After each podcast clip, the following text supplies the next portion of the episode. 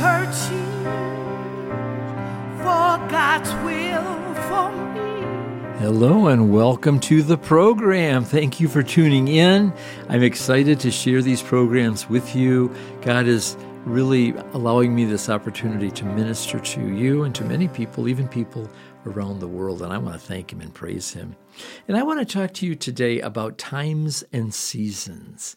You know, I'm in a I'm in a new season in my life. This idea of getting out of the boat. I pastored for 35 years, and to be an evangelist and to reach out into the world is new for me. And, and when I first got out of the boat, it was kind of like yikes, what did I do? I had everything all, all established, all the ministry I wanted to do, I could do.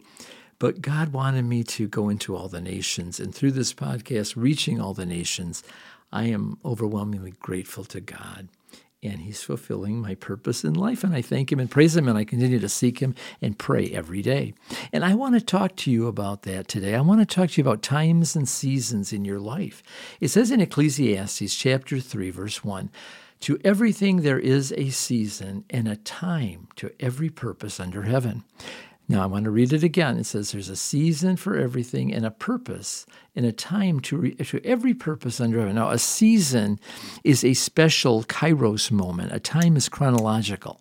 So there's a, there's a certain amount of time, uh, but there's also the special time this uh, special moment. And they're Greek words, and I don't want to get too entangled with that, but I do want you to know about times and seasons because life is not a flat line. You know, there's even winter, spring, summer, and fall you know, our emotions, uh, if we were just flat, you know, there would be something the matter with us. But we feel highs and sometimes lows. And so that's how it is spiritually. So I want you to acknowledge that life has its ups and downs. It's just when they get too up or too down that there's, there's problems there, okay? But we won't go there. We're talking about the normal rhythm of life.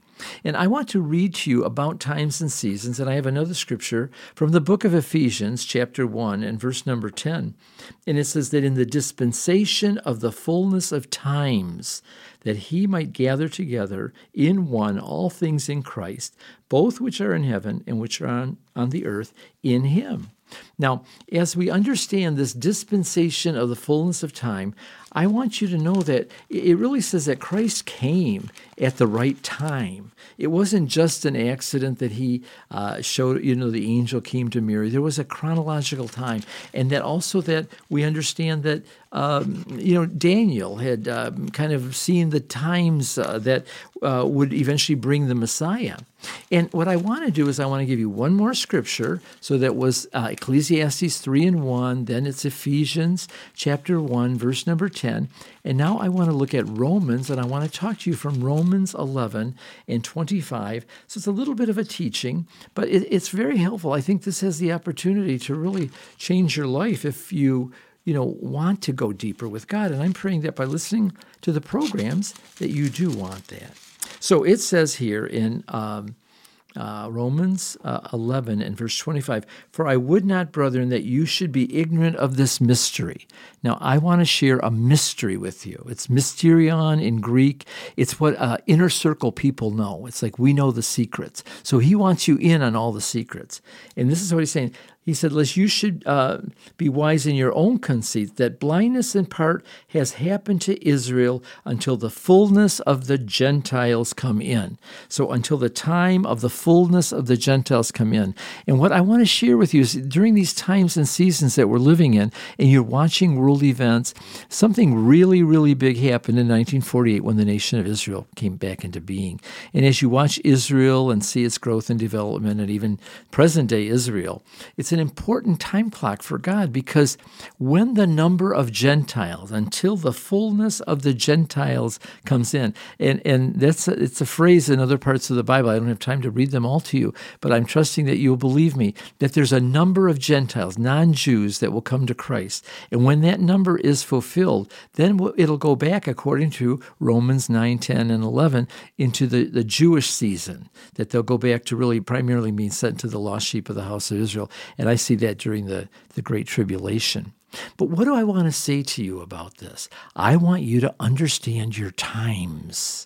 I want you to understand what you're dealing with. I want you to look at the world with an understanding of this great mystery. You know, as we see more and more, see, the church began with Jewish believers. It was all Jewish. And then it began to include Gentiles. And before you knew that, it was all Gentiles primarily. And then, really, in our lifetime, my lifetime, Jews began to come to Christ. There was Jews for Jesus and Messianic Jews. And because, see, the times of the Gentiles are coming to, I believe, a, a, a near completion, near end. And this would be a sign for us to really rejoice for the coming of the Lord is drawing nigh.